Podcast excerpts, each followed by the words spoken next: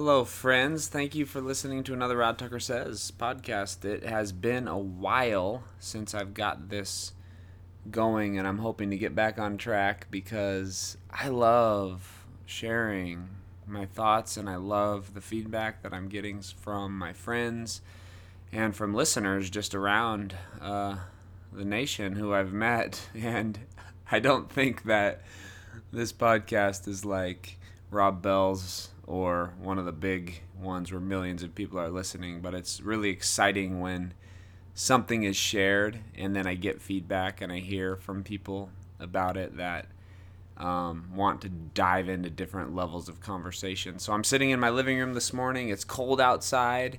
Monday is my day off, and I think my wife Anna and I are going to go to a movie in a little bit.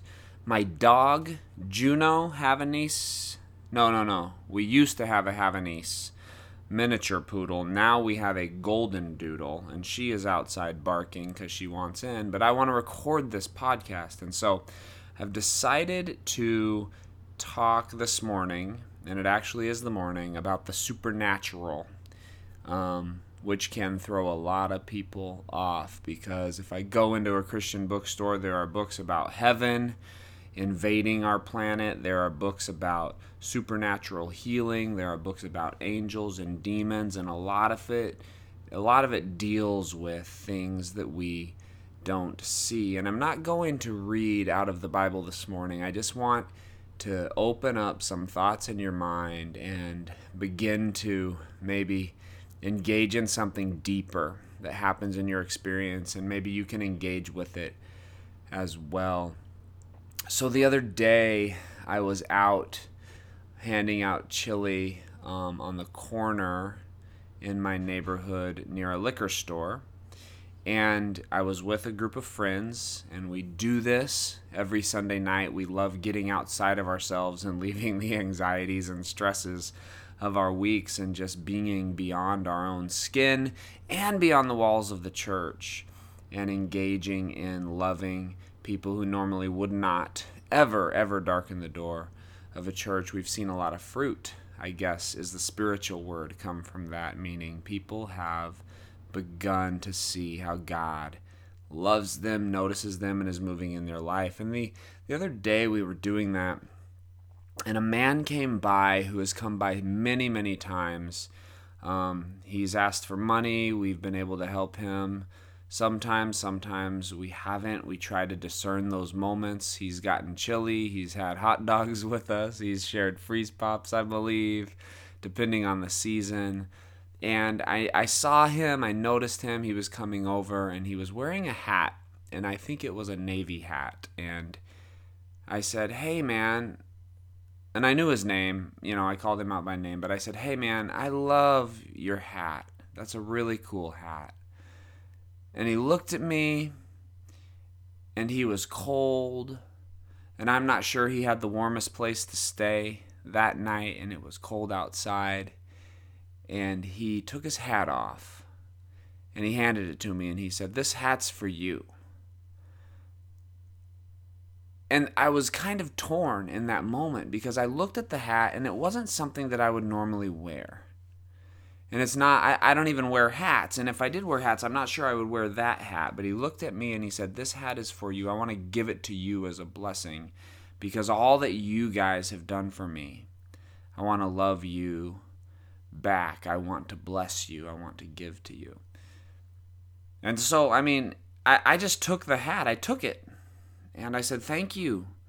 That means a lot. And then I watched him be filled with the joy of generosity. And he he he went around and told like 10 people that he had given me his hat which i think from the outside in most people would be like man that's so prideful but i think he was experiencing something inside of him that that was beyond his own skin that transcended who he thought he was and he was experiencing the joy of generosity and in that moment beyond all of the books that we read about what needs to happen for heaven to crash into this place and for God's kingdom to rule. I think it was ruling in his life in generosity. He had given me his hat. a couple things come to mind. One, I needed to receive the hat in order for him to experience that supernatural level of God's kingdom. And two, he needed to be obedient and give it. Without those two things, we don't encounter God's kingdom together. And, and when I think about relationship with Jesus, I notice so much in this world how it is through people that we relate to Jesus. And I thought, man, Jesus would have taken this guy's hat in a heartbeat. He let Mary pour oil on his feet. He let all this awesome stuff happen to him, and people would give him they bless him and they would just praise him and he let them touch him. And even if they were untouchable he would just receive whatever they had to offer.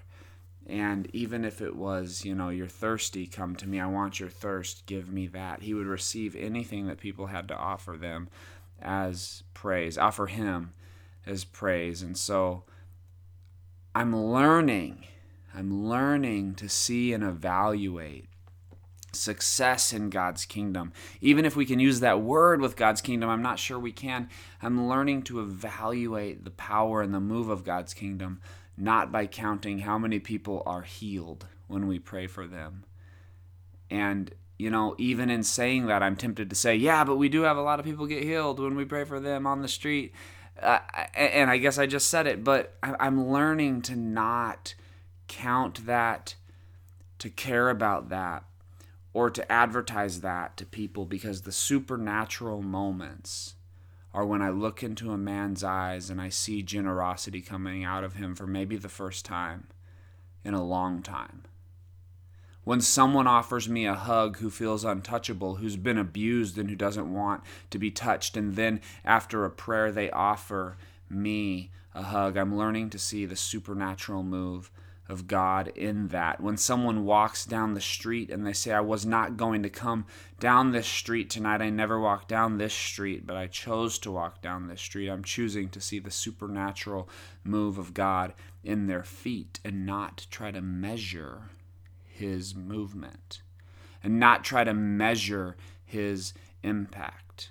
And I'm learning that when I try to measure my impact in God's kingdom, ultimately what I'm doing is I'm trying to measure His impact and I'm putting Him on a scale. And God doesn't fit on a scale, He doesn't fit in a place where we can measure it. But when we tie ourselves and our responsibility so much to the move of God, we miss out on this word that I have been just diving into in my mind every day this word called wonder we lose our wonder of who God is.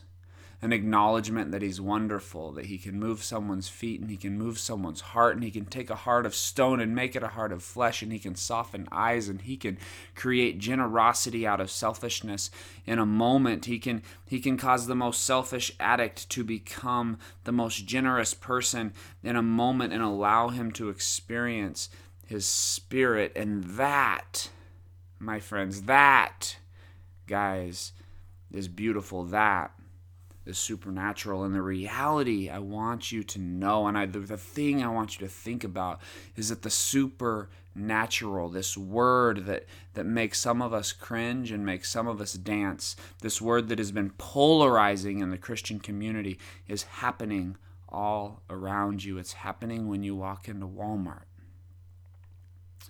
It's happening when you get out of your car and pass by someone. It's happening when you say hi in the grocery store, and it's happening at your work. There are things in the Word of God that say, you know, God told Gideon, wherever you put your feet, I'll give you that land. I believe, I believe God said that to Gideon. That's happening in your work. I believe that when you look at someone, they're seeing deeper into you and you're seeing deeper into them. And there's moments for love and there's moments for acceptance and there's moments for noticing people that are so vastly and deeply supernatural that they can move people into an understanding of who God is and how much he loves him and the rules of his kingdom and how they're different from the rules of success and measurement and responsibility that we put on ourselves and others in this world. And so I want to challenge you, but more than challenge you, I want to encourage you to see God.